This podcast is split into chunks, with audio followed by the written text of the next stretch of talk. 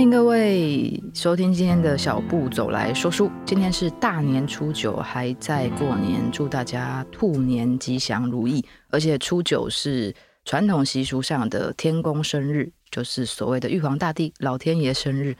大家今天应该从早到晚都会听到很热烈的鞭炮声，甚至比除夕大年初一那几天都还要的盛大跟热闹。家里附近如果有庙宇的人，应该是从凌晨。就前一天的十一点，因为东方的习俗都是看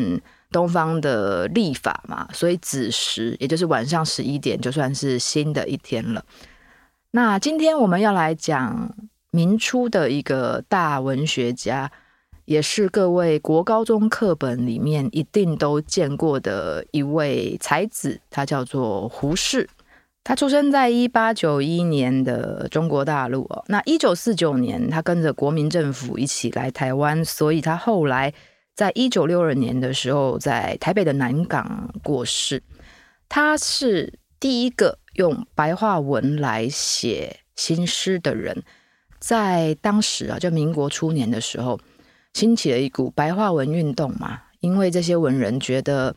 文言文比较生硬。所以，如果要推广，让比较多人能够理解、能够受教育、受知识的话，比较困难。所以，兴起了一阵用白话文创作、用白话文来呃书写的风潮。那胡适就是其中领头羊之一哦，他也是大力的鼓吹，所以身先士卒的呢，用白话文来写新诗。他出了第一本白话文新诗诗集，叫做《长试集》。尝试集以现在的角度看起来呢，的确不太成熟，很像只是把散文分段分行弄成像新诗的格式一样。但因为是第一本，只要是第一的，通常都会被留下来。那里面的确也有几首啊，我相信大家应该也都有听过，比如说“醉过才知酒浓，爱过才知情重。你不能做我的诗，正如我不能做你的梦。”这是胡适所写的梦语诗。又比如说，还有一首叫做《老鸦》的：“我大清早起，站在人家屋角上，压压的啼。人家讨嫌我说我不吉利，我不能呢呢喃喃的讨人家的欢喜。”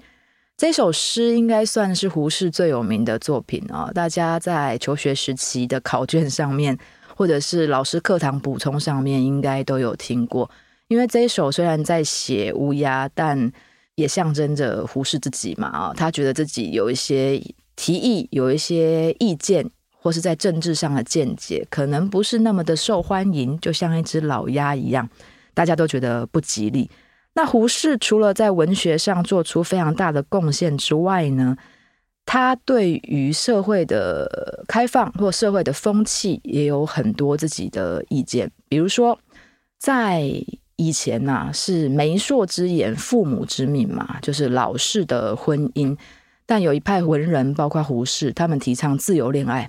提倡要解放男女两性，不再受呃亲族，不再受长辈的钳制。胡适就是其中之一，而且他非常的大力鼓吹这件事情。但是很遗憾的是呢，胡适的妈妈。也就是大家小时候都在课文里面读过那个，在胡适小时候生了眼翳病，差点瞎掉的时候呢，用自己的舌头帮胡适去填眼睛上眼翳的那一位很有名的母亲，非常的传统，也觉得儿子的终身大事应该是由他来操纵的。所以当胡适在国外跟了一个外国的学者互相有好感，并且谈了恋爱这件事情传到妈妈的耳朵里的时候呢，妈妈非常生气，也非常凶的写了一封信，请胡适回来，而且警告胡适，他的婚姻大事是他做主的，叫胡适不要轻举妄动，并且还找人写了一封英文信给那位外国学者，跟他说中国的传统是怎么样怎么样的，请他要尊重不同民族、不同种族的习俗。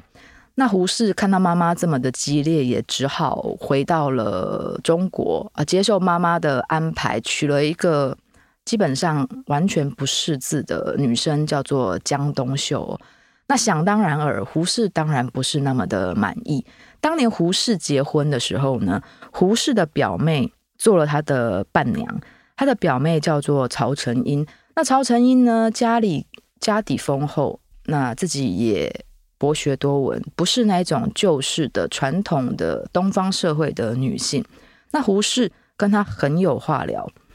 那因为胡适已经结婚了，其实家里也有安排曹成英结婚。两个已婚的男女呢，没有办法克制自己心里面那种蠢蠢欲动的感情，所以两个人就在一起了。古代啊，以前表姐、表哥、表妹、表弟这种只要不是相同姓氏的结婚是很常见的。我记得台湾的法律。好像也在民国七几年的时候才修改成为表兄弟姐妹不能结婚哦，要不然再早一点的台湾社会也是有非常多这种情境的，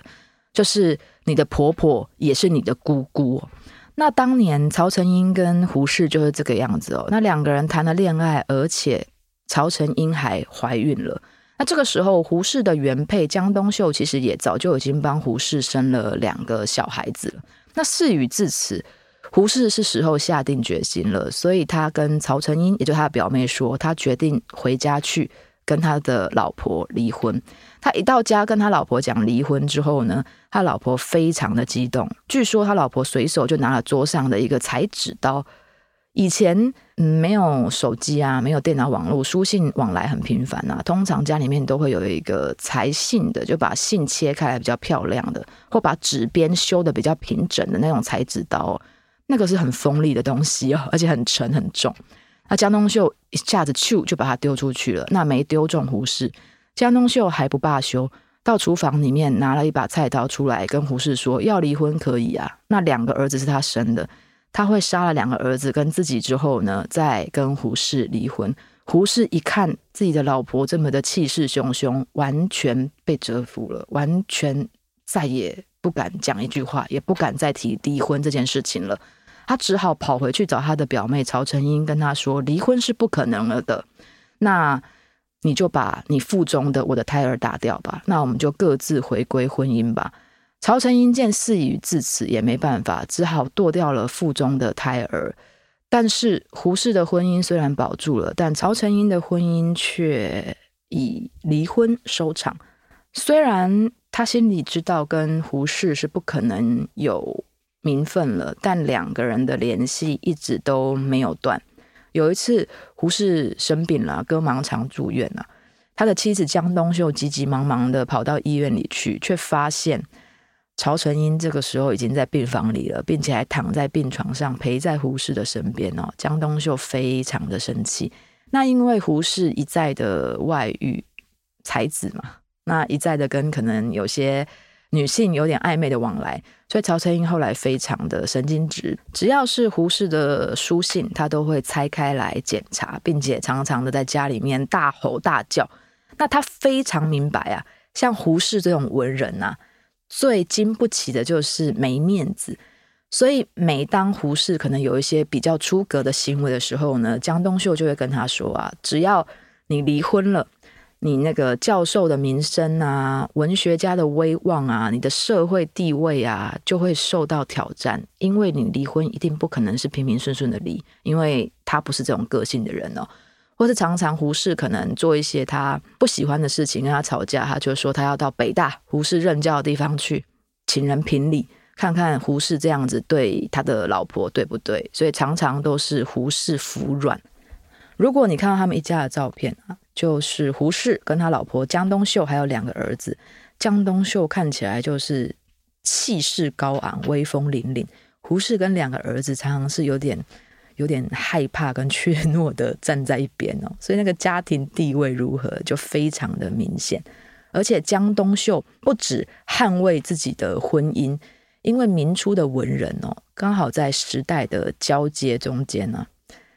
他们一方面呢，没有真的勇气去抵抗旧有的习俗，没有那个勇气去抵抗家族；那一方面呢，又打着哦，我要自由的旗帜。所以明初蛮多文人的情史都是非常精彩的，像梁实秋啊、徐志摩啊，他们发表要离婚的消息的时候呢，胡适都是马上跳出来表示赞成，表示大大的支持。但是胡适的老婆江冬秀呢，每次都站在自己老公的对立面。像是梁实秋离婚的时候呢，江冬秀就亲自到了法庭为梁实秋的妻子辩护，诉说这些明初大文人、这些大男人们的不是，而且还一点都不畏惧的跟梁实秋请来的律师啊，在法庭上辩论啊。然后对垒啊，对于一个没有读过书而且不太识字的女生而言呢，我觉得她其实非常的勇敢，而且最后她还帮助梁实秋的老婆获得了胜利。那当时徐志摩跟张幼仪要离婚的时候呢，江冬秀也是非常支持张幼仪要大告徐志摩，要说他呃始乱终弃啊，不负责任啊，然后说他是负心汉，是渣男。那可惜我们的张幼仪可能人比较。温顺一点哦，所以最后并没有像江冬秀讲的这个样子。那江冬秀虽然跟胡适吵吵闹闹了一辈子，但后来一九四九年国民政府撤退来台之后，胡适跟着国民政府来台，他跟他表妹曹成英的联系也就真的切断了。曹成英曾经劝他不要来台湾哦，但胡适并没有听。那曹成英就留在了对岸，胡适跟他的老婆江冬秀就来到了台湾。胡适晚年也越来越能够明白哦，身边的人来来去去，也只有他这个老婆，虽然比较凶恶一点，但始终一路扶持他，为了他好，然后一直相伴他到晚年。所以最后呢，胡适还讲了一段非常有名的话哦，他说呢。以前要求女生要有三从四德啊，现在的男生呢也应该要有四德。哪四德呢？就是太太化妆的时候要等得，太太生日要记得，太太打骂要忍得，太太花钱要舍得。所以这一对，我不知道该说怨偶 还是佳偶呢？虽然一辈子打打闹闹啊，但最后的结局其实是蛮温馨的。明初的文人们其实情史都蛮精彩的，有一些文学评论家把明初那个年代叫做黄金时代，因为当时真的是一时之间呢，名子佳人辈出啊，其实不只是男性啊，女性也很多，所以那个时代的故事哦，其实都非常的精彩。那接下来几集也会为大家介绍其他几位明初的文人，那我们。就下周再见，请各位大德记得要下载、订阅、五星好评刷起来、分享起来，拜拜。